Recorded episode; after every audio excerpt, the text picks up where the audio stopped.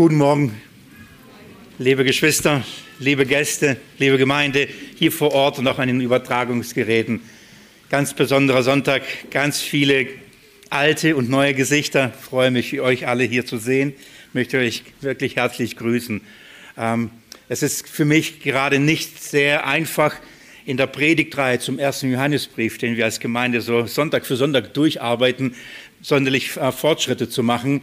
Ähm, einige Auswärtsdienste, besondere Gottesdienste wie die Taufen, die wir immer wieder hier in der Gemeinde erleben dürfen, aber auch der heutige Anlass, das 50. 50-jährige Jubiläum dieser Ortsgemeinde, ähm, fordern mich heraus, da in der Predigtreihe zu bleiben, äh, den Text ähm, fortlaufend auszulegen, aber auch dem Anlass jedes Mal gerecht zu werden.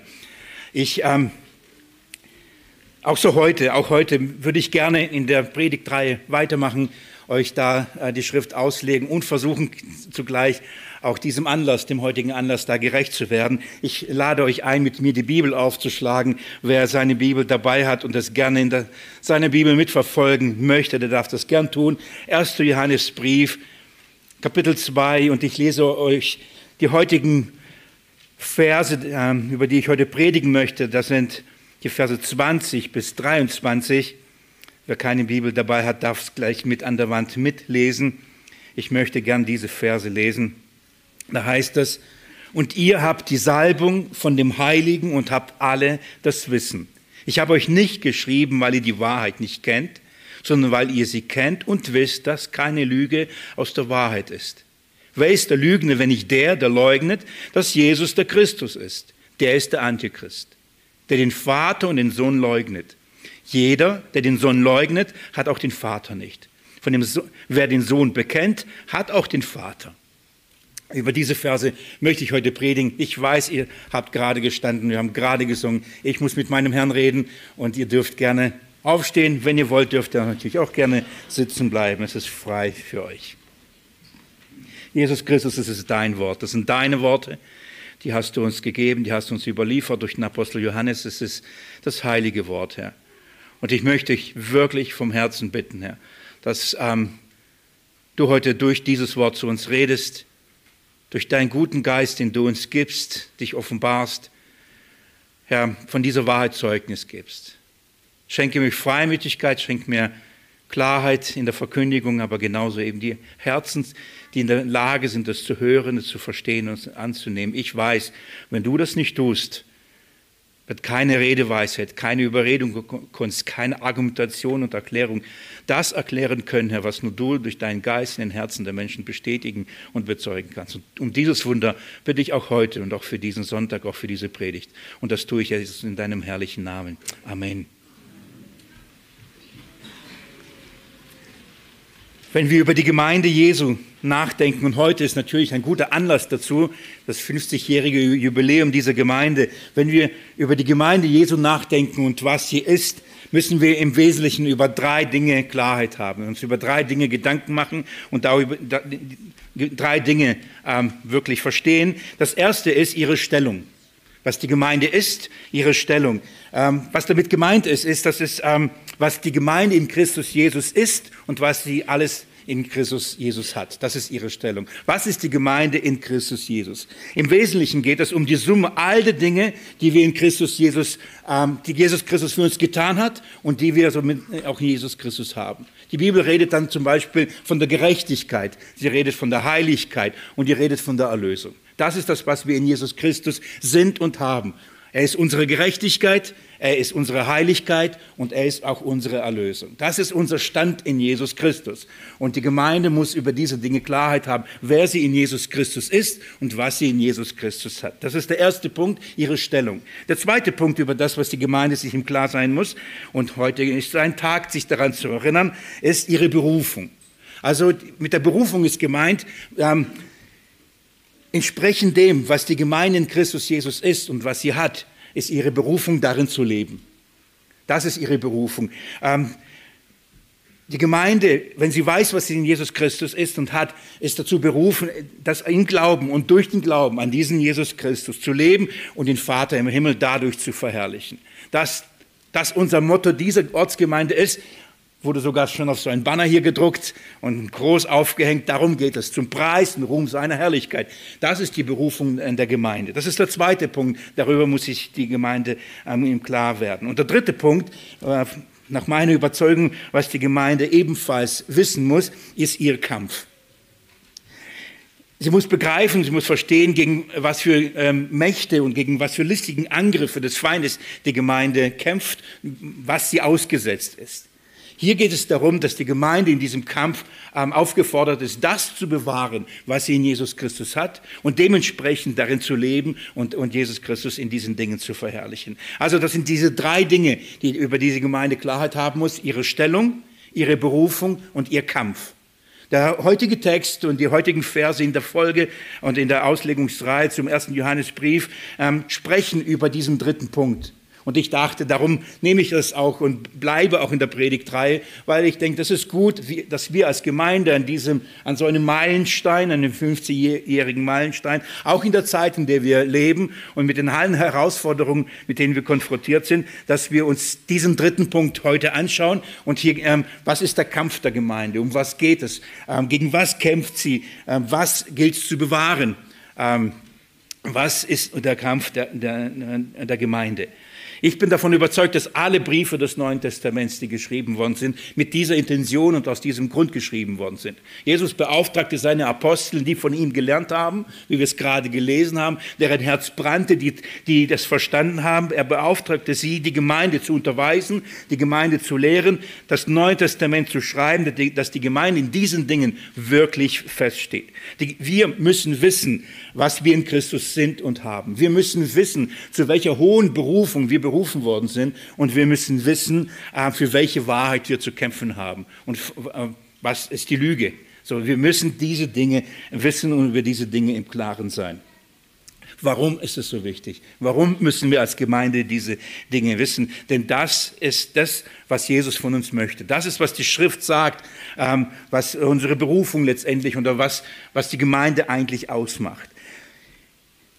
Die Bibel lehrt, und da möchte ich euch bitten, mit mir ähm, ein paar Bibelstellen aufzuschlagen und den ersten Timotheusbrief äh, mit mir aufzuschlagen, da kurz hinzugehen. Die Bibel lehrt, Apostel Paulus schreibt aus diesem Grund in, äh, diesen Brief und im Kapitel 3, Vers 14 schreibt er, 1. Timotheus Kapitel 3 ab Vers 14.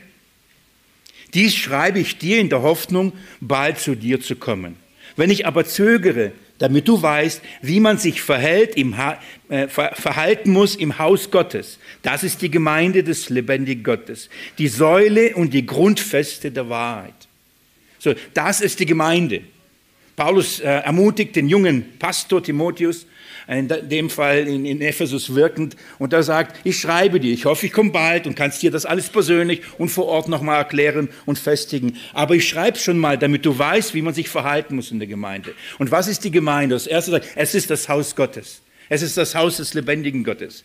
Er redet nicht von einem Gebäude, er redet nicht von Steinen, er redet jetzt nicht von der Gemeinde in Bettringen, einem Gebäude, sondern er redet von dem wahren Haus, von dem lebendigen Haus das übrigens aus lebendigen Steinen gebaut ist.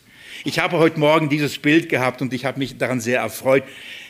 Heute Nacht stand dieses Gebäude leer. Es ist aus Steinen und mit allen diesen Dingen und das ist nicht die Gemeinde Gottes. Bettringen ist, also das Haus in Bettringen ist nicht die Gemeinde des lebendigen Gottes. Aber dann stellte ich mir im Geist vor, wie jeder einzelne Morgen sich aufmachte, jedes Kind Gottes sich aufmacht, ein lebendiger Stein und an diesen Ort kam. Und mit jedem, der diese, an diesen Ort kam und sich setzte, begann dieses Gebäude auf einmal zu wachsen. Und von meinem geistigen Auge wuchs es, wuchs es. Und mit jedem Besucher, mit jedem der Reinkommenden wird es größer, wird es klarer und, und dieses Gebäude entsteht. Innerhalb dieser Mauern wächst auf einmal und entsteht ein geistliches Gebäude, ein geistliches Haus, in dem Gott wirklich wohnt, in dem er wirklich zu Hause ist. Nicht in diesen Räumlichkeiten in dem Sinne von Steinen, sondern in den Menschen und bei den Menschen und mit jedem Menschen, der in Christus Jesus ist und in diesen Ort kommt. Das ist die Gemeinde. Und dann sagt der, Apostel Paulus, und was ist diese Gemeinde? Was ist jeder einzelne von, von, von, von ihnen? Er sagt, es ist eine, eine Säule und eine Grundfeste und jetzt der Wahrheit. Das ist, was die Gemeinde ist. Die Gemeinde ist nicht die Wahrheit. Das ist wichtig. Auch Bettringen ist nicht die Wahrheit. Die Gemeinde ist nicht die Wahrheit, aber sie trägt die Wahrheit. Sie hält die Wahrheit hoch. Ich mag deswegen dieses Bild der Säule. Da wird etwas draufgelegt. Und zwar die Wahrheit wird da draufgelegt.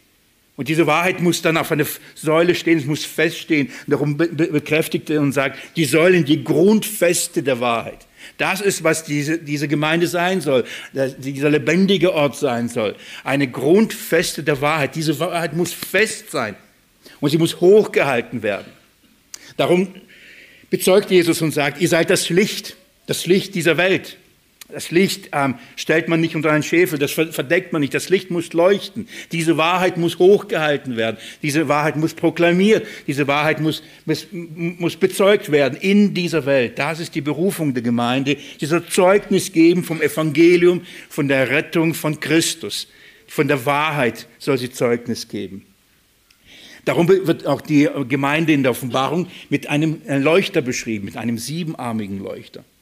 Ein Leuchter ist ein, ein, ein, ein, er soll leuchten, Gold natürlich, weil kostbar und rein ist, aber dass die Funktion ist, leuchten von dieser Wahrheit. Also nicht nur die Grundfeste, die Gemeinde hat die Aufgabe, die Wahrheit festzuhalten, stabil, äh, die Wahrheit fest, stabil aufzustellen, dass die nicht wankt, nicht schwingt und nicht irgendwie zusammenbricht, sondern es muss fest sein und diese Wahrheit soll leuchten in dieser Welt. Damit das möglich ist, sind wir dazu aufgefordert, für diese Wahrheit zu kämpfen. Das ist der Kampf der Gemeinde. Worin besteht aber dieser Kampf? Was ist dieser Kampf? Wir kämpfen nicht gegen Fleisch und Blut. Das ist nicht unser Kampf. Nicht gegen Politiker und nicht gegen die Menschen und Kriege und all was. Wir kämpfen einen geistlichen Kampf. Und worin besteht dieser geistliche Kampf? Paulus sagt, der diese äh, Worte an Timotheus schreibt, wenn ihr mit mir nur ein bisschen zurückblättert, nämlich bei mir ein Blatt Papier, ins erste Kapitel, lest mit mir ab Vers 18, was er diesem jungen Bruder schreibt oder schrieb. 1. Timotheusbrief, Kapitel 1, ab Vers 18. Da heißt es, dieses Gebot vertraue ich dir an, mein Kind Timotheus, nach dem vorangegangenen Weissagen über dich, damit du durch sie den guten Kampf kämpfst. Also Paulus schreibt, sagt, Timotheus, kämpf den guten Kampf. Ich schreibe dir, du musst diesen guten Kampf kämpfen. Was ist dieser Kampf? Und jetzt steht es. Indem du den Glauben bewahrst. Der Kampf der Gemeinde, unser Kampf ist, den Glauben zu bewahren. Übrigens nicht zu erfinden, nicht zu machen, nicht zu bekommen oder wie auch immer, sondern den, den Glauben zu bewahren. Und das ist der Auftrag, den der Paulus an Timotheus gab. Das war das, was seinen Dienst kennzeichnete, das auch, was ihn persönlich kennzeichnete. Der Kampf, den du und ich oder die, die Gemeinde Jesu auskämpft, und zwar jeden Tag, ist, den Glauben zu bewahren. Den Glauben zu bewahren. Das ist der Kampf. Darum schreibt er am Ende ähm, seines eigentlichen Dienstes, und das hat er getan, als er den zweiten Brief an diesen jungen Mann schrieb. Geht mit mir in den zweiten Timotheusbrief. Oh, wart, habt ihr schon umgeblättert? Bleibt mal kurz da, mir ist was Gutes eingefallen noch. Ähm, ich möchte euch, in dem, ich würde gerne die paar Verse noch ein bisschen weiterlesen, weil das zeigt ähm, und bereitet uns für die Verse gut vor. Vers 19 sagt er, indem du den ähm, Glauben bewahrst und ein gutes Gewissen, das einige vor sich gestoßen und so in Hinblick auf den Glauben Schiffbruch erlitten haben. Unter ihnen ist Hyrenimus und Alexander, die ich dem Satan übergeben habe, damit sie zurechtgewiesen werden, ähm, nicht zu lästern. Was nicht zu lästern? Diesen Glauben. Also es gab welche, und er nennt sie mit Namen, der ist sehr ernst, und wir sagen, die tun es nicht. Sie haben Schriftbruch erlitten. Die haben an diesem Glauben nicht festgehalten. Im Gegenteil, sie lästern diesen Glauben. Ernsthafte Worte, aber das zeigt, welchen, welchen Kampf ähm, zu, kämp zu, kämpfen ist. Diesen Kampf hat Paulus gekämpft. Jetzt dürft ihr in 2 Timotheus Kapitel 4 ähm, aufschlagen und mit mir ähm, die Verse 5 bis 8 lesen am Ende seines Dienstes, am Ende seines Kampfes, am Ende dessen alles, was der Apostel Paulus getan hatte, ähm, das ist wie ein Testament, das hier schreibt. Das sind so die letzten Worte, die dieser Apostel schreibt, bevor er wirklich stirbt, bevor er zum Herrn gehen darf, schreibt er Folgendes ab Vers 5. Du aber sei nüchtern in allem, ertrage Leid, tu das Werk eines Evangelisten, vollbringe deinen Dienst. Denn ich werde schon als Trankopfer gesprengt und die Zeit meines Abscheidens steht bevor. Er wusste, er muss bald sterben. Und jetzt schaut mal, mit welcher Perspektive aber geht er aus dieser Welt. Vers 7. Ich habe den guten Kampf gekämpft. Was war der gute Kampf? Was hat er da getan? Was zeichnete diesen guten Kampf? Ich habe den Glauben, ich habe den Lauf vollendet. Ich habe den Glauben bewahrt. Mein Lauf ist vollendet. Warum? Mit welcher Perspektive? Er sagt, ich habe den Glauben bewahrt.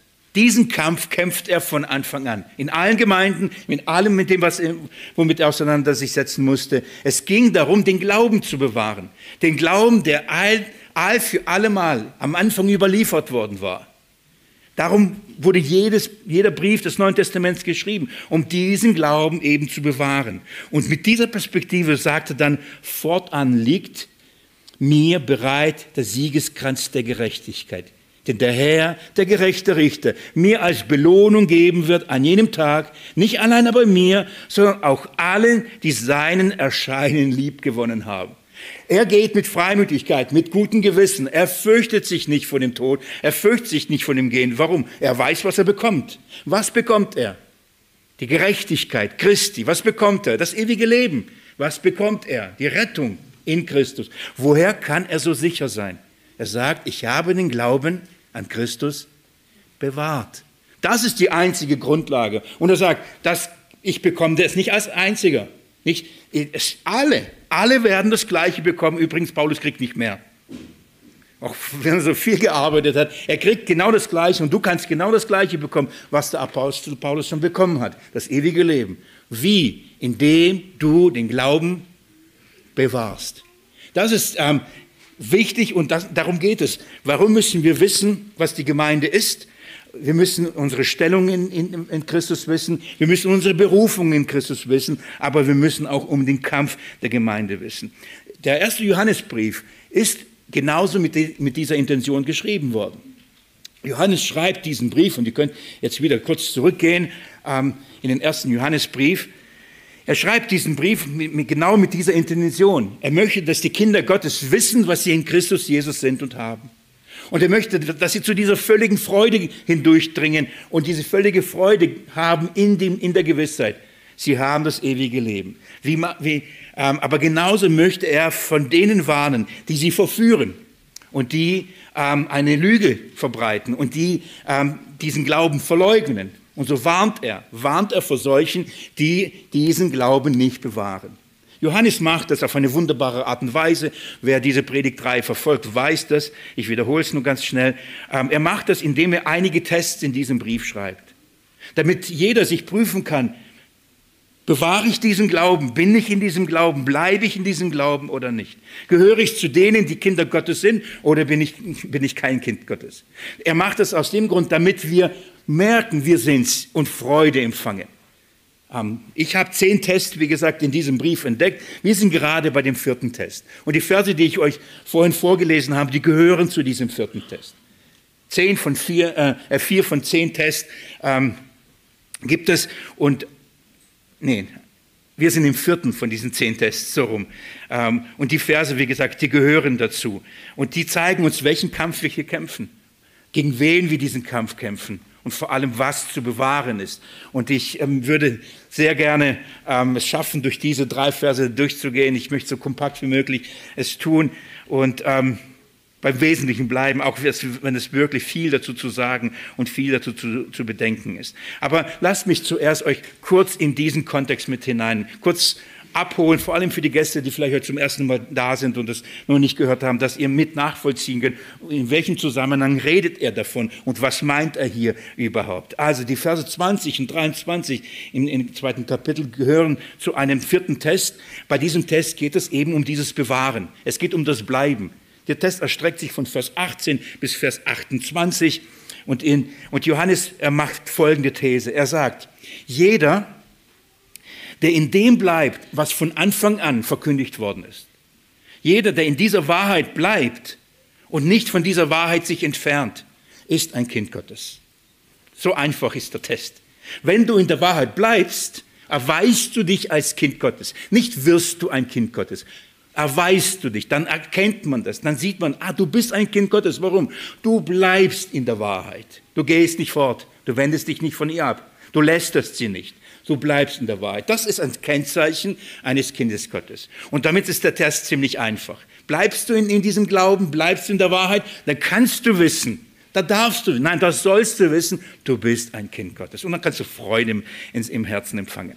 Aber wenn du nicht in der Wahrheit bleibst, wenn du in dieser Wahrheit weitergehst, wenn du damit anfängst, diese Dinge anhörst, sie annimmst, aber eben da nicht bleibst, sondern weitergehst und Dinge hinzufügst, dazu dichtest, von allen anderen Philosophien, Meinungen, Erklärungen, Weltanschauungen, alles damit hineinpackst und hineinintegrierst und weitergehst als das, was von Anfang an gepredigt worden ist, dann sagt Johannes, ähm, dann erweist du dich eben nicht als ein Kind Gottes. Und er geht sogar so weit und er nennt all die, die, die diese Wahrheit verlassen, die diesen Schiffbruch erleiden. Er nennt die, die, die, die weitergehen. Er nennt sie hier Antichristen. Schockierend, aber das ist eine Bezeichnung. Ich habe versucht, im Vorfeld aufzuzeigen, dass wenn die Bibel und vor allem Johannes vom Antichrist redet, nicht von einer Endzeitgestalt redet, die irgendwann mal kommen wird, grausame Dinge tut und sehr, sehr diabolisch ist, sondern er redet von vielen Antichristen. Ich lese euch das kurz vor. Lest, lest mit mir ähm, ab Vers 18. Kinder, jetzt ist die letzte Stunde. Und wie ihr gehört habt, dass der Antichrist kommt, so sind auch jetzt viele Antichristen aufgetreten. Daher wissen wir, dass, wir in der letzte, dass es die letzte Stunde ist. Von uns sind sie ausgegangen, aber sie waren nicht von uns. Denn wenn sie von uns gewesen wären, würden sie wohl bei uns geblieben sein. Aber sie sind nicht geblieben, damit sie offenbar würden, dass sie alle nicht von uns sind. Das sind die Verse, die kurz vorher uns gesagt werden. Also Johannes erklärt und sagt, wenn jemand in dem bleibt, was von Anfang an gepredigt worden, bei uns bleibt, bei den Aposteln, bei der Lehre der Apostel, bei der Verkündigung des Evangeliums, wenn er bleibt, dann erweist er sich als ein Kind Gottes. Wenn aber einer darüber hinausgeht und weggeht, dann ist er ein Gegner. Dann ist er gegen Christus. Er ist nicht für ihn, er ist gegen ihn. Und dieses gegen ihn, Anti, gegen, nennt man ein Anti gegen Christus. Und das ist ein Antichrist. Es ist nicht einer, es sind viele. Jeder, der in der Wahrheit nicht bleibt, jeder, der von der Wahrheit abweicht und weitergeht, bezeichnet die Schrift als einen Antichrist. Und Johannes sagt, sie gab es. Sie gab es schon seiner Zeit. Sie gibt es heute und sie wird es geben.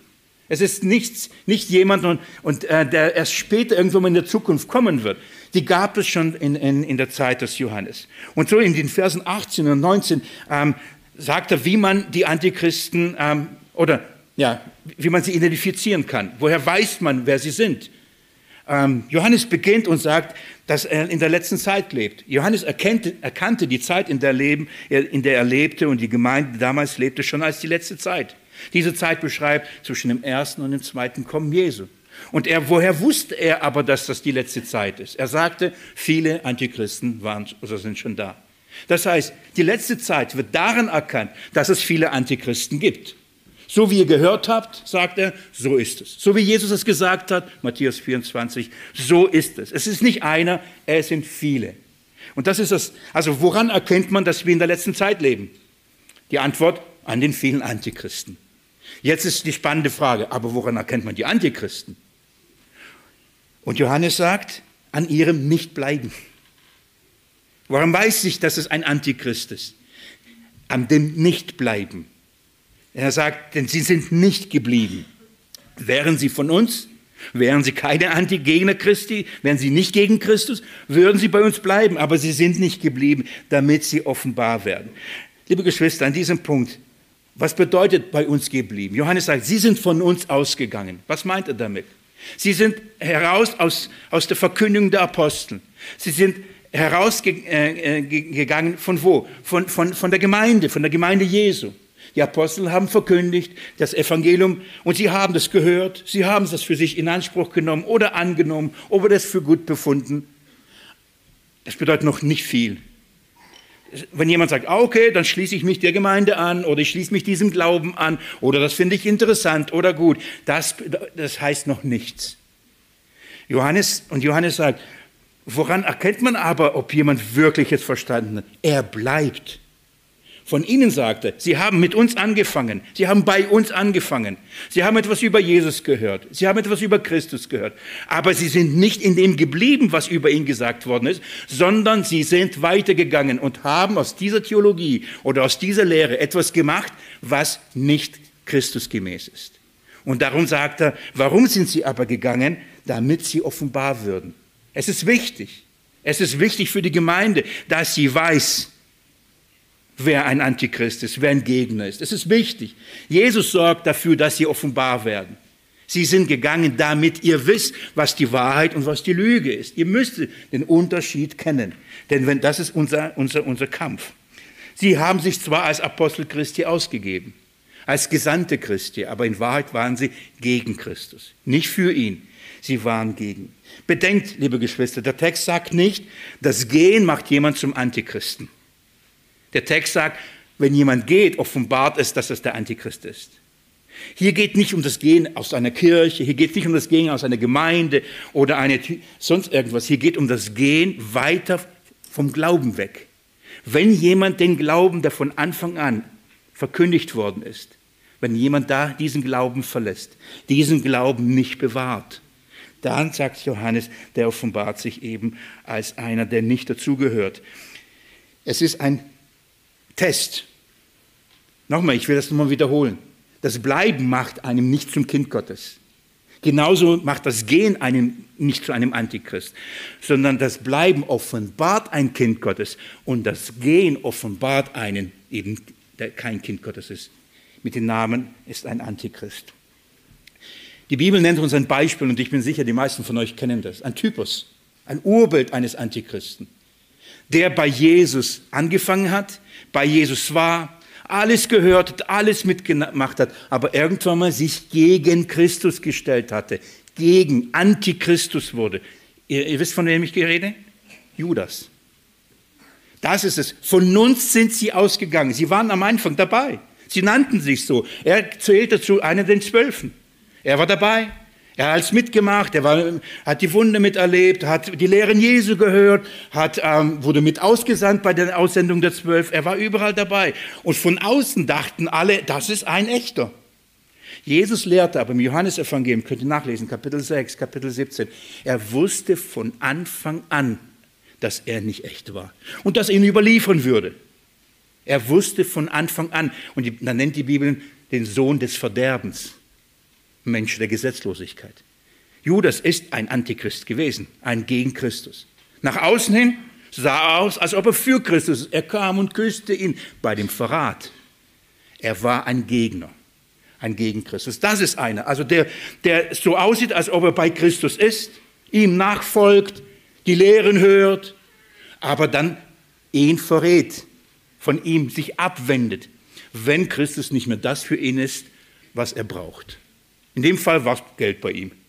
Er hat gedacht, er war der Schatzmeister, er wird sich an Jesus bereichern können. Er wird dann die Kasse verwalten können. Und wenn das Reich aufrichtet und er dann der Schatzmeister ist, ja hallo, der hat sich ja schon die Spenden sich bereichert. Wie viel mehr dann an dem Schatz des, des Reiches? Und als er merkte, er, er kriegt nichts, wollte er wenigstens 30 Silberlinge kriegen. Er wollte wenigstens ein bisschen davon haben.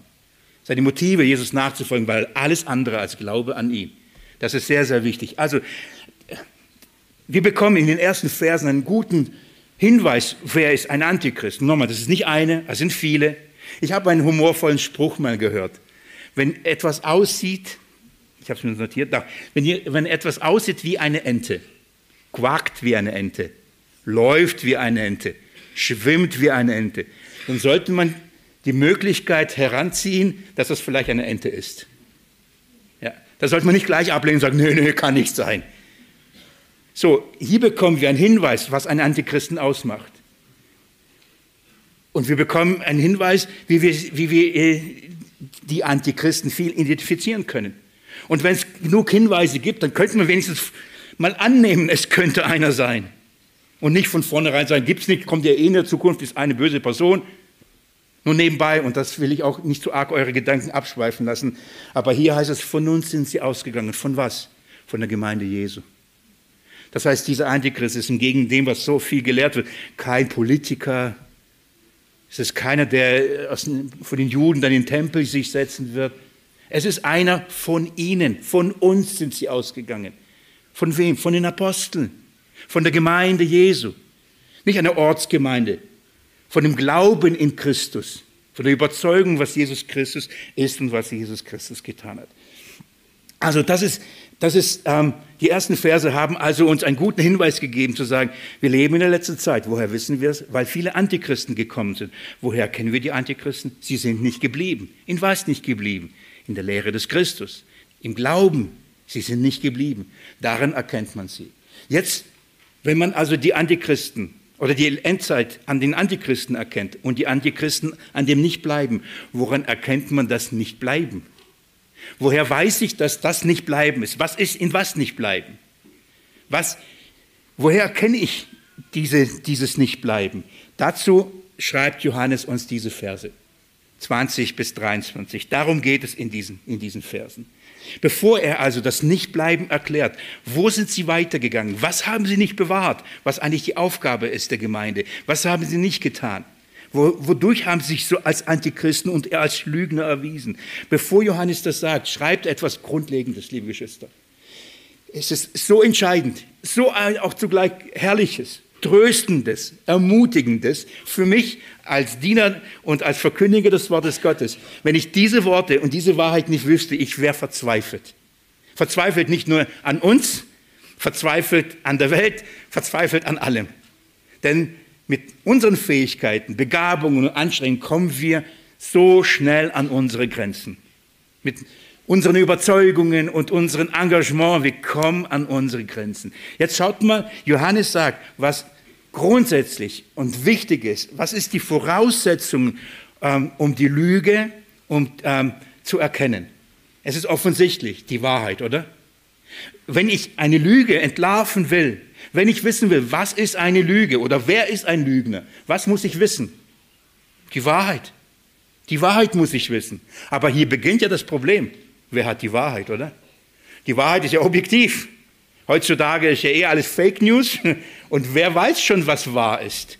Was ist die Wahrheit? Wer kann sich hinstellen und sagen, ich beanspruche die Wahrheit? Vielleicht sitzt du gerade hier und denkst, du kannst viel reden, aber was nimmst du dir heraus zu sagen, dass du jetzt die Wahrheit hast? Ich habe sie übrigens, das ist nicht meine Wahrheit. So, das ist jetzt wichtig. Woher wissen wir, was wahr ist? Wie können wir prüfen, was Wahrheit und was Lüge ist? Die, die Schrift gibt uns ein gewaltiges Zeugnis. Lest mit mir nochmal Vers 20, da steht. Und ihr habt die Salbung von dem Heiligen und habt alle das Wissen. Woher weiß man, ob das, was ich höre, ob das, was ich glaube, Woher weiß ich, dass es wahr ist? Und die Schrift gibt uns Zeugnis, das ist sehr entscheidend. Das Entscheidende für die Wahrheit ist nicht eine Lehre, nicht eine Kirche, nicht ein Dogma, nicht Traditionen und Überredungen, auch nicht Auslegungen, auch nicht Predigten. Das ist nicht das Entscheidende. Das Entscheidende, an dem jemand merken kann, ob es wahr ist oder nicht, wisst ihr, was das ist? Die Salbung. Darum geht's. Ihr habt alle die Salbung von dem Heiligen und habt alle das Wissen. Wow. Was ist die Salbung? Von, von was redet er hier? Was braucht es, um die Wahrheit von der Lüge unterscheiden zu können? Was braucht es dafür? Die Salbung. Von was ist hier die Rede? Was ist die Salbung? Der Heilige Geist.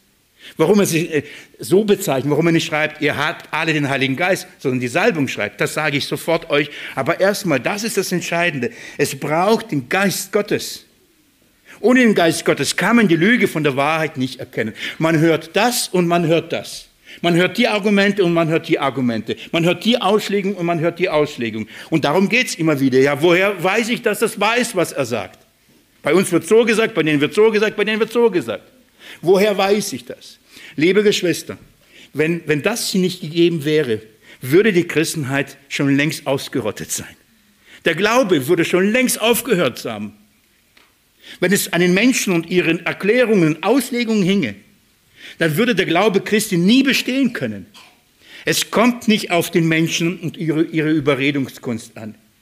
Es kommt auf den Geist Gottes drauf an. Und entweder man hat ihn oder man hat ihn nicht. Wer den Geist Gottes hat, wisst ihr, was die Schrift sagt? Er weiß, was die Wahrheit ist. Wer den Geist Gottes nicht hat, hat keine Ahnung, was die Wahrheit ist. Er hört sich das an, er hört sich das an und denkt, ja, klingt beides interessant, klingt beides logisch. Hm, für was entscheide ich mich jetzt? Es ist nicht in unserer Intelligenz, nicht in unserem Verständnis verankert, es ist in dem Wirken des Geistes Gottes verankert. Wenn der Geist Gottes selbst nicht in den Menschen die Wahrheit bestätigen würde und ihn in dieser Wahrheit nicht leiten, bewahren würde, würde keiner die Wahrheit kennen und auch keiner in ihr bleiben. Würden alle der Lüge glauben, und zwar den vielen Lügen. Das Geheimnis, das Entscheidende ist, ob man den Geist Gottes hat oder ob man den Geist Gottes nicht hat. Aber Johannes geht davon aus und schreit in sich und sagt, ihr habt die Salbung von dem Heiligen. Warum schreibt er Salbung? Weil er sagt, ihr habt die Salbung von dem Heiligen. Wer ist der Heilige? Es ist Christus. Es geht um Christus. Warum wird er als Heiliger genannt? Warum, ist das die, warum sagt das aber die Salbung? Die Bibel sagt, die Bibel lehrt, dass Jesus der Christus ist. Was bedeutet Christus? Wir, wir kennen Jesus Christus, oder? Jesus Christus. Christus bedeutet Gesalbter. Das hebräische Wort für Messias. Es ist der von Gott Gesalbte.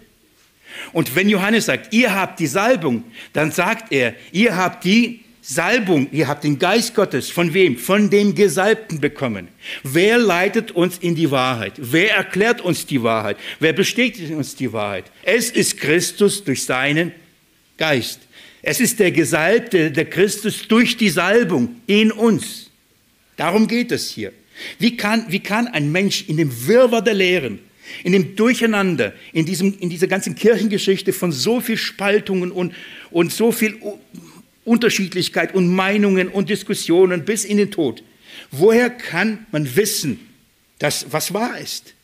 Und die Schrift sagt, Gott, Jesus Christus hat etwas gegeben, und zwar seinen Kindern, seinen Geist.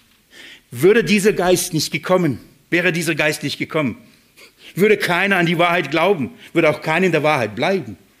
Wir, wir, wir, wir verstehen das, oder? Darum gibt, sendet Gott den Geist seines Sohnes, wir sind gerade im Galaterbrief in der Bibelstunden, damit wir rufen, aber lieber Vater. Die Kinder Gottes bekommen den Geist des Christus, den Geist des Sohnes. Das ist die Voraussetzung, um ein Kind Gottes zu sein, den Geist Gottes zu bekommen, den Geist des Sohnes zu bekommen, die Salbung zu bekommen. Es gibt eine wunderbare Stelle und ich möchte euch bitten, Johannes 16 aufzuschlagen mit mir eine herrliche Verheißung, eine wichtige Verheißung. Johannes 16. Ich bin schon ein bisschen zu weit. Jesus richtet die Jünger aus, bevor er stirbt, bereitet sie auf das vor, was kommen wird. Und unter anderem sagt er Folgendes. Ich lese euch ab Vers 5, Johannes 16, ab Vers 5. Jetzt aber gehe ich hin zu dem, der mich gesandt hat. Und niemand von euch fragt mich, wohin gehst du? Sondern weil ich dies zu euch geredet habe, hat Traurigkeit euer Herz erfüllt. Jesus hat gerade gesagt, er wird gehen, er wird sterben und er wird gehen zum Vater.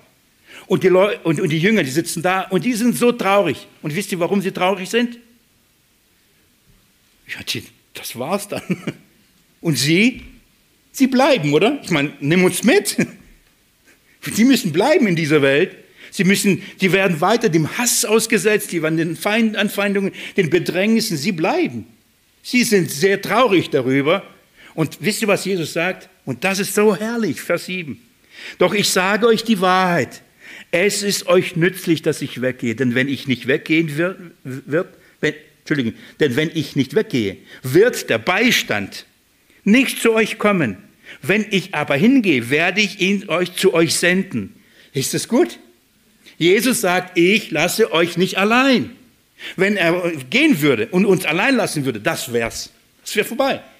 Die Gemeinde wäre auf der Stelle ausgerottet. Der Glaube wäre auf der Stelle ausgerottet. Die Angriffe sind zu groß. Die Verführungen sind zu gewaltig. Die Verführer sind zu viele. Jesus verspricht etwas. Er sagt, ich werde euch jemand geben, der euch beistehen wird. Darum heißt er Beistand. Er euch helfen wird. Ja, in was? Lest mit mir Vers 12.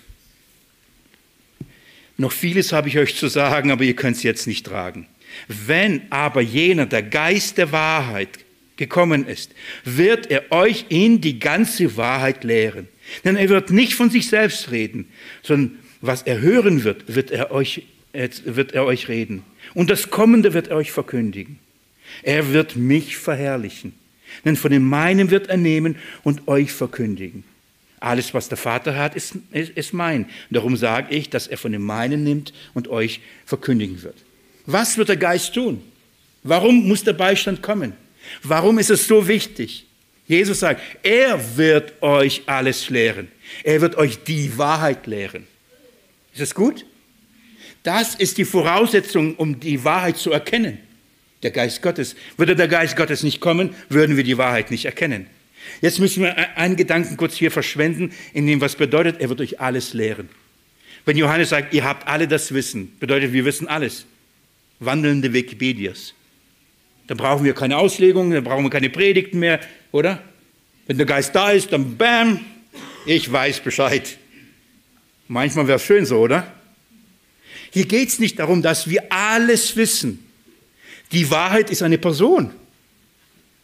Hier geht es nicht darum, dass ich alles verstehe. Aber wisst ihr, was der Geist machen wird? Er wird uns die Wahrheit bekannt machen. Er wird uns Christus erklären. Er wird uns den Glauben an Christus offenbaren, nämlich wer er ist.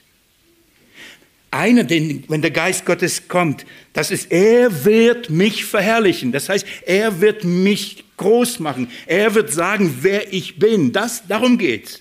Nicht um die theologische Gedankengebäude und Argumentation und Auslegungen.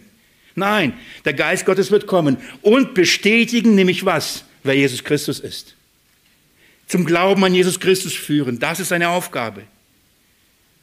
Und Jesus sagt, das passiert. Johannes weiß das. Er hat das ja gehört von Jesus. Und darum, wenn er dann schreibt, ihr habt alle das Wissen, dann schreibt aus diesem Grund, er sagt, ich weiß, wenn ihr den Geist Gottes habt, dann weiß ich, dass ihr wisst, wer Jesus Christus ist. Ich weiß das. Wenn ihr den Geist Gottes nicht habt, dann habt ihr keine Ahnung, wer er ist. Aber wenn ihr den Geist Gottes habt, dann bin ich davon überzeugt, dass ihr wisst, wer Jesus Christus ist. Darum schreibt Paulus im 1. Korinther Kapitel 2. Und wir haben nicht den Geist aus der Welt empfangen, sondern der Geist, der aus Gott ist, damit wir die Dinge kennen, die uns von Gott geschenkt sind. Wenn wir den Geist der Welt hätten, hätten wir keine Ahnung. Aber wir haben nicht den Geist der Welt bekommen, den Geist, der aus Gott ist, der uns das zeigt, was wir in Christus Jesus sind und was wir in Jesus Christus haben. Das ist das Werk des Geistes, das ist die Funktion, Römer Kapitel 8. Lukas hat das alles durchgearbeitet. In, in Kapitel 8, was steht da? Ähm, dass die, die den Geist Gottes haben, Kinder Gottes sind. Wer den Geist Gottes nicht hat, ist kein Kind Gottes. Aber wer den Geist Gottes hat, wird durch den Geist geleitet. In was? In die Wahrheit. Und was macht der Heilige Geist? Er verwendet sich für uns gottgemäß. Warum? Er schaut zu, dass du die Wahrheit in Christus Jesus kennst und in dieser Wahrheit in Jesus Christus bleibst, dass alles uns, was uns widerfährt, zum Guten widerfährt. Dass wir Kinder Gottes sind. Und zwar aus Glauben an den Sohn Gottes und nicht durch unsere eigenen Werke. Der Geist wird das bestätigen, der Geist wird das lehren. Liebe Geschwister, das ist nämlich der Punkt, das ist das Entscheidende. Ich, ich führe oft diese Gespräche und mir werden oft diese Fragen gestellt. Ja, woher weiß ich, dass du, was du sagst, richtig ist? Guck mal, du sagst es so, der sagt es so, der sagt es so, der sagt es so. Ihr seid ja untereinander nicht mal einig, was die Wahrheit ist. Oder? Selbst ihr, die ihr euch evangelikal nennt oder die ihr evangelisch nennt oder katholisch nennt. Und die sind ja alle, jeder hat irgendeinen Punkt. Woher kann man wissen? Und ich sage, es geht nicht darum, was ich sage oder was die Kirche oder die und die Gemeinde sagen. Es geht darum, ob der Geist Gottes es bestätigt oder nicht. Das ist das einzige Fundament, das ist die einzige feste und die Grundlage, warum du sicher sein kannst, dass du die Wahrheit wissen kannst.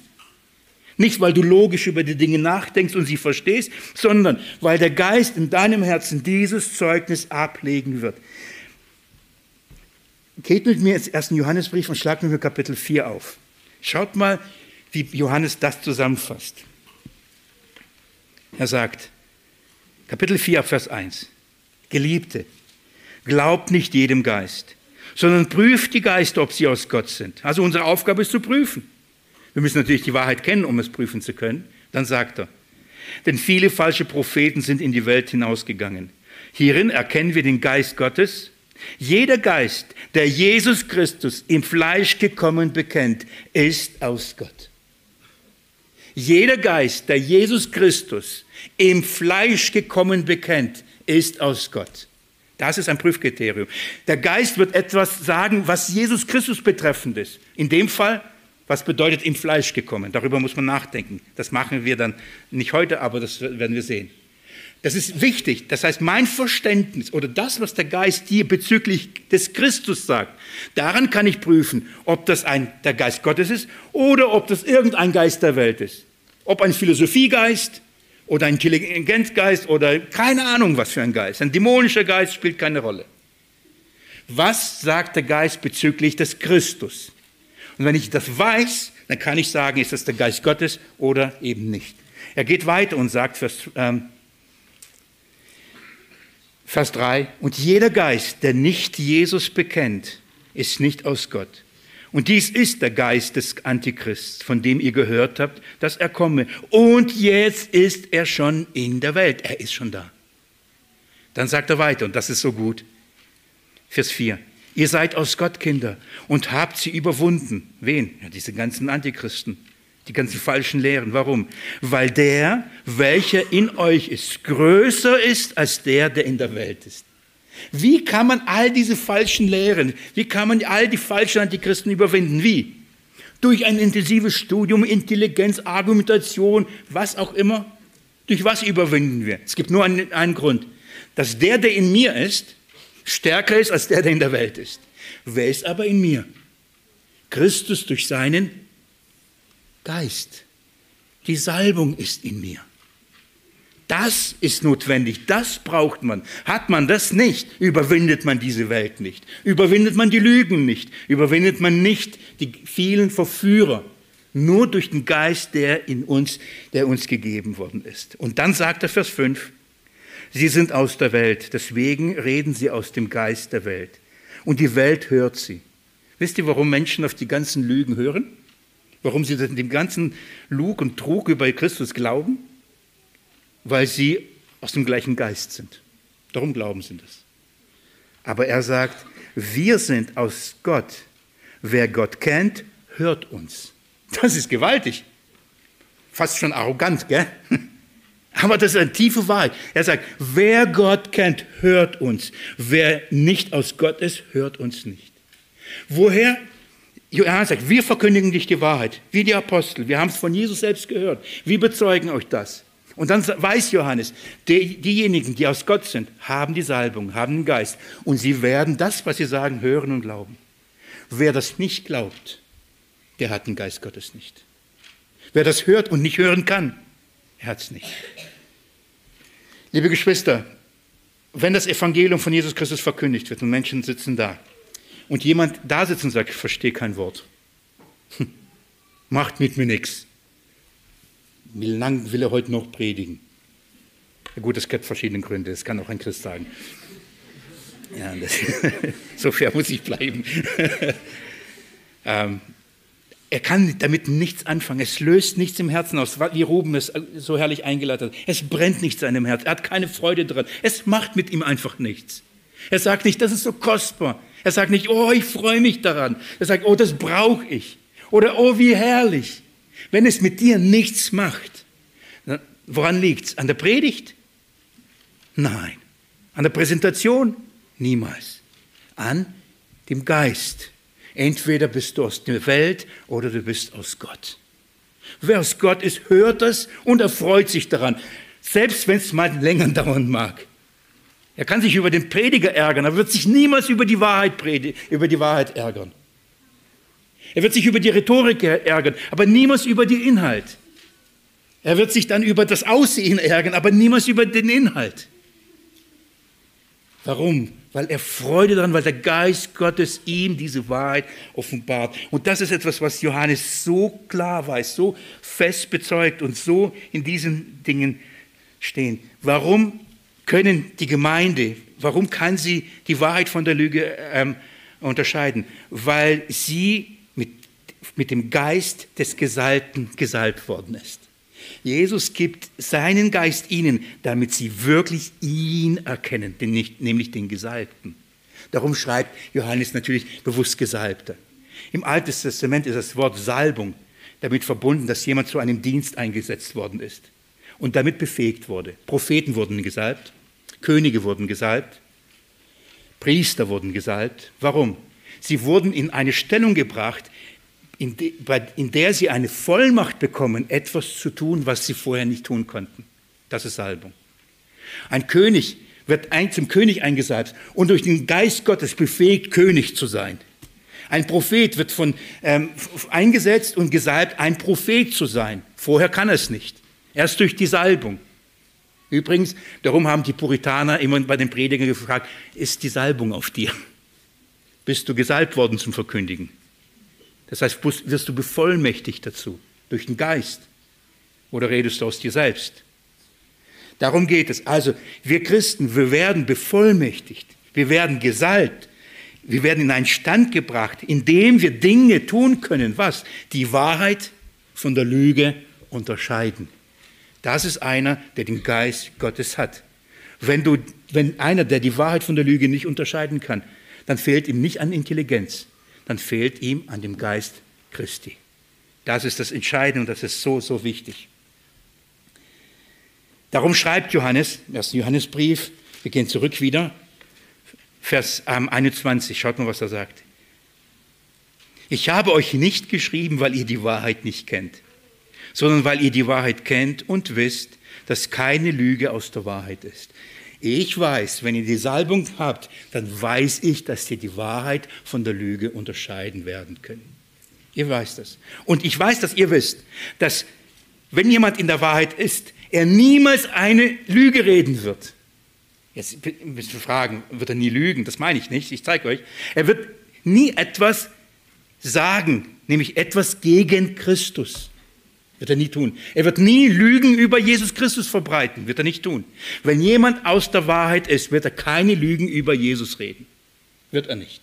Wenn aber Lügen über Jesus redet, dann ist er nicht in der Wahrheit. Ist er nicht.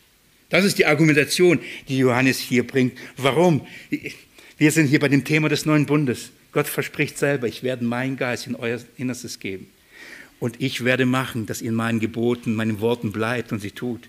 Gott verspricht, dass ein Kind Gottes in der Lage ist, sein wird, unter dem neuen Bund, durch den Geist, innen wohnenden Geist, die Wahrheit zu kennen und in dieser Wahrheit zu leben. Das ist ein Versprechen. Und sie werden alle von Gott gelehrt sein, sagt Jesus Christus. Wie oft habe ich dieses Zeugnis gehört und mich an ihm so erfreut. Aus Geschwistern unserer Gemeinde, aber auch von außerhalb. Ich bekomme Nachrichten von Geschwistern, die, oder ich im Gespräch, die sich an den, an den verkündigten Wort sich so erfreuen und sagen, Willi, das ist für mich nicht neu. Das habe ich schon immer geglaubt. Ich konnte es nur nie in Worte fassen. Ich konnte es noch nie formulieren. Ich, ich konnte es nicht so gut erklären, aber es war schon immer in mir. Kennt ihr das? Wisst ihr, wie oft ich dieses Zeugnis höre? Und wenn ich das höre, jubelt mein Herz, weil ich weiß, da ist ein Kind des Geistes. Er hat den gleichen Geist, den ich auch habe.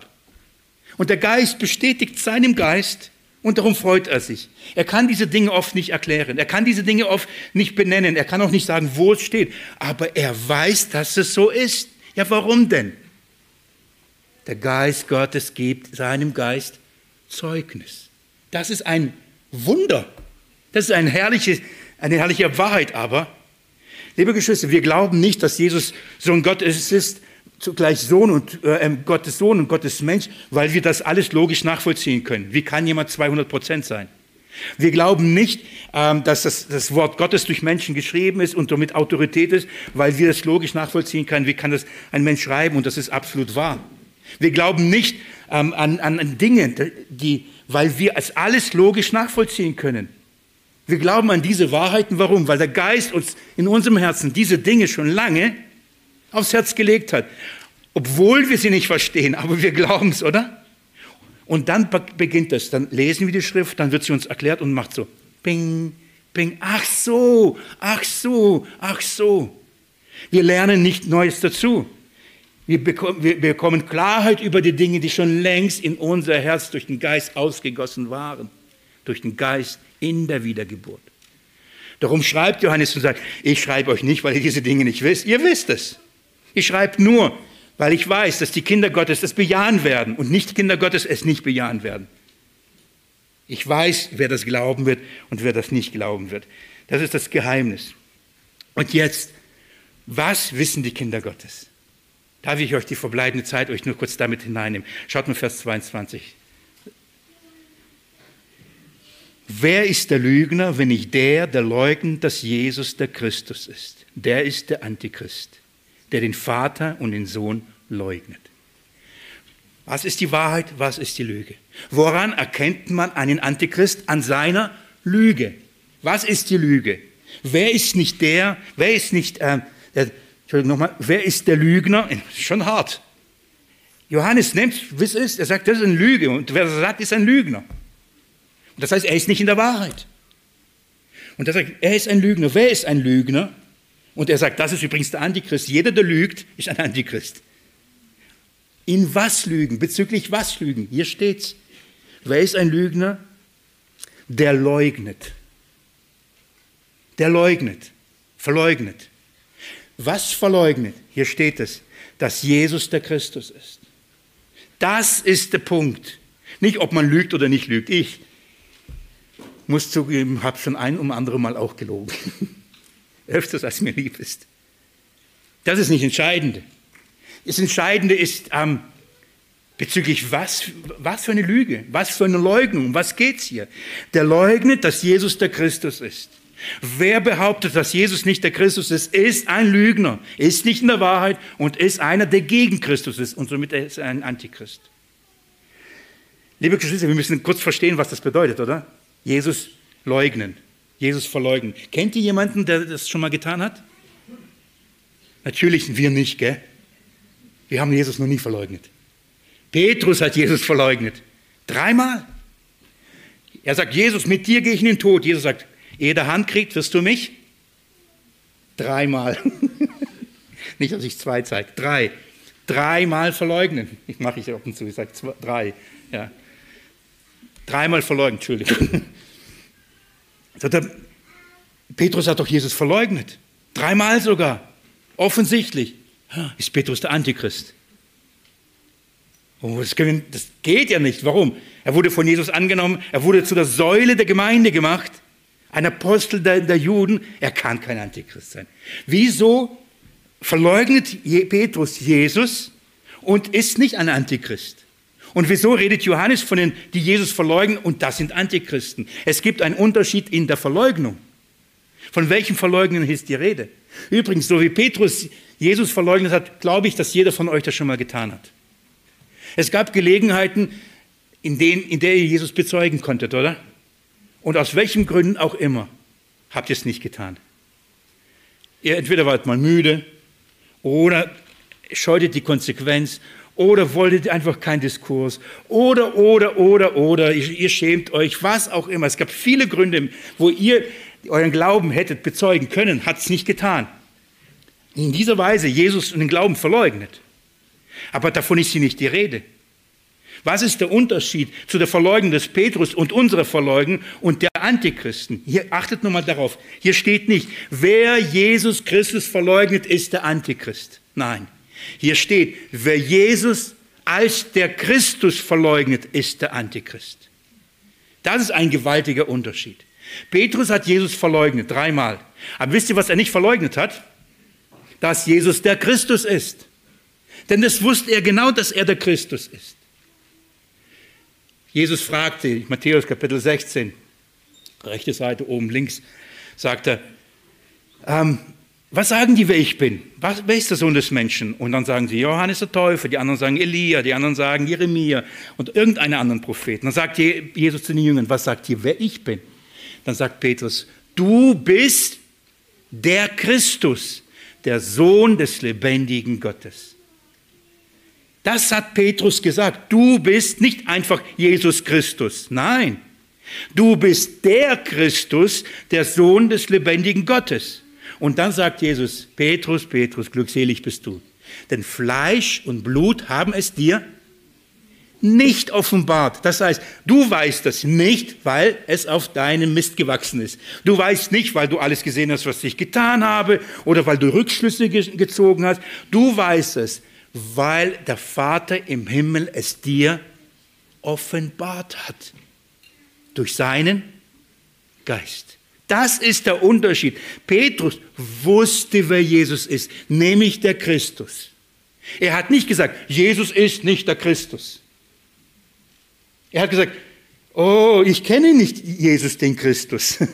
Jesus Christus. Er sagt, ich kenne ihn nicht, aber er hat nicht gesagt, Jesus ist nicht der Christus. Versteht ihr den Unterschied? Warum? Was ist der Unterschied? Denn hier heißt es, viele sagen und bekennen Jesus. Viele Menschen bekennen das, Religionen bekennen das, Sekten bekennen das, Historiker bekennen das. Sie sagen, Jesus, der Christus, war zum Beispiel ein Revolutionär. Oder sie schreiben Bücher über einen historischen Jesus, dass es ihn wirklich gab. Oder sie schreiben über Jesus, der ein sozialer Mensch war. Manche sagen auch Jesus, sagen, das ist der Sohn Gottes. Aber sie leugnen in dem, was sie sagen, dass er nämlich der Christus ist. Was ist damit gemeint? Denn der Christus ist der Messias. Es ist der Gesalbte. Und was ist und wer ist der Gesalbte? Es ist der von Gott gesandte Erlöser der Welt. Das ist Christus. Christus ist der einzige und der einzige Wahre, durch den Gott die Menschheit von ihren Sünden retten wird. Und zwar allein aus Glauben an ihn. Gott verheißt und sagt, ich werde all meine, all die Schulden der Welt, ich werde sie auf den Gesalbten, auf den Christus legen.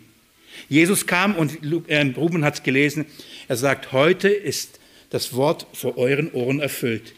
Der Herr hat mich gesalbt. Du hast gesandt gelesen, ich, der, ich habe so drauf gewartet, so, der, nicht, ja, der, der, der Geist des Herrn, bestätigt Und wer es in seiner Bibel verfolgt, hat es gelesen. Der Geist des Herrn hat mich gesalbt, euch diese Botschaft zu bringen. Ich bin gekommen, euch diese Freiheit auszurufen. Ich bin dafür gesalbt worden. Wer an mich glaubt, hat ewiges Leben. Warum, was verleugnen die, diese Antichristen? Wenn sie sagen, Jesus ist nicht der Christus, das, da heißt es, sie sagen, Jesus ist nicht der Einzige, der rettet. Oder sie sagen, es ist Jesus Christus, aber du brauchst noch Werke. Oder sie sagen, du brauchst noch einen anderen Mittler, Maria. Oder Heiligen oder Fürbitte oder Ablass oder Werke oder oder. Nicht anziehen, nicht trinken, nicht essen, nicht schauen. Wenn jemand kommt und zwar Jesus Christus bei Namen nennt und sogar bekennt, ich glaube an Jesus Christus, aber weiter geht als das, was von Anfang an gepredigt worden war, und dann beginnt zu lehren, man soll sich doch noch beschneiden, und dann beginnt zu lehren, aber man muss doch den Sabbat heiligen, beginnt zu lehren, aber man müssen doch die Gebote halten, dann geht er weiter. Er bleibt nicht in dem, was von Anfang an verkündigt wurde. Und wisst ihr, was die Bibel sagt? Er ist der Antichrist. Und die Bibel sagt, es gibt viele von solchen, die zwar in irgendeiner Weise Jesus bekennen. Das tun übrigens die Muslime genauso. Ist ein Prophet. Das tun die Zeugen Jehovas, die Mormonen. Alle haben irgendwo ihren, den Jesus integriert. Aber sie leugnen eins. Er ist der einzige Christus. Das heißt, der einzige Retter, der einzige Heiland der einzige Versöhner, der einzige Mittler. Er ist der einzige Hohepriester. Es gibt keinen anderen. Wenn jemand kommt und eben das leugnet, ist er nicht in der Wahrheit. Und du und ich können es dann erkennen. Warum? Der Geist Gottes wird mir Zeugnis geben, dass das nicht das Wort ist, das von Anfang an gepredigt worden ist. Das ist eine Lüge. Ich schließe damit und lese euch Vers 23.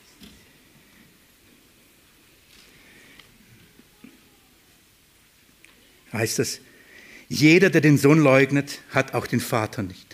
Wer den Sohn bekennt, hat auch den Vater.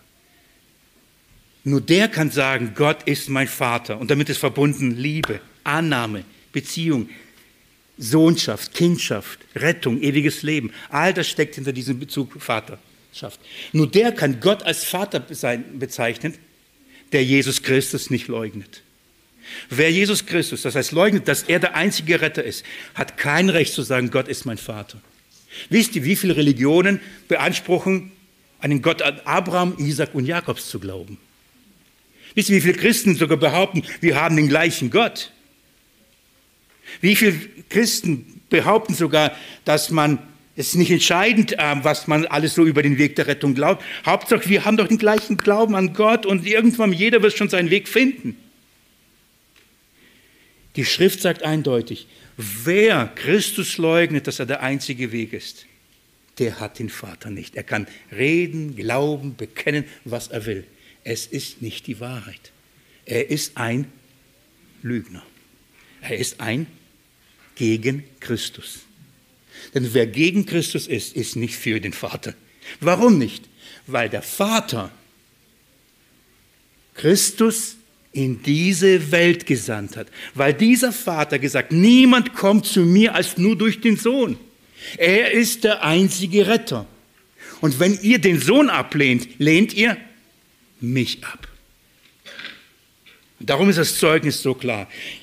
Ich sage das immer den zum Beispiel Zeugen Jehovas, die bei mir dann immer wieder an der Tür erscheinen und, und ich mit darüber rede. Und ich rede mit denen über Christus. Das ist das Entscheidende. Und dann erzählen sie mir alles, was sie über Jesus glauben, wer er ist, Engel und, und, und, und. Und dann sage ich, wisst ihr, was hier steht? Jesus ist der Christus. Und wer ihn leugnet, hat den Vater nicht. Und ich sage ihnen ins Gesicht, ihr habt den Vater nicht. Könnt ihr behaupten, was ihr wollt. Und wie kann ich das sagen? Ich sage euch, weil es hier steht. Aber woher weiß ich, dass das die Wahrheit ist? Der Geist Gottes gibt meinem Geist Zeugnis. Es ist die Wahrheit. Und ich bin mir sicher, dass jedes Kind Gottes, das die Salbung hat, das weiß. Auch wenn es nicht alles versteht, aber es weiß es, weil wir die Salbung haben. Wie überwinden wir diese Welt? Was ist unser Kampf? Wie bewahren wir? Was bewahren wir? Wir bewahren den ein für allemal überlieferten Glauben, und zwar Jesus Christus ist, schon Jesus ist der Christus. Nochmal, schaut mal, ich heiße Willi Zorn. Ja, habe ich noch nicht vorgestellt, gell? Ich heiße Willi Zorn. Ähm, ähm, wenn es heißt Jesus Christus, dann ist das nicht das Gleiche einfach, gell? Manche meinen so Jesus Christus wie Willi Zorn.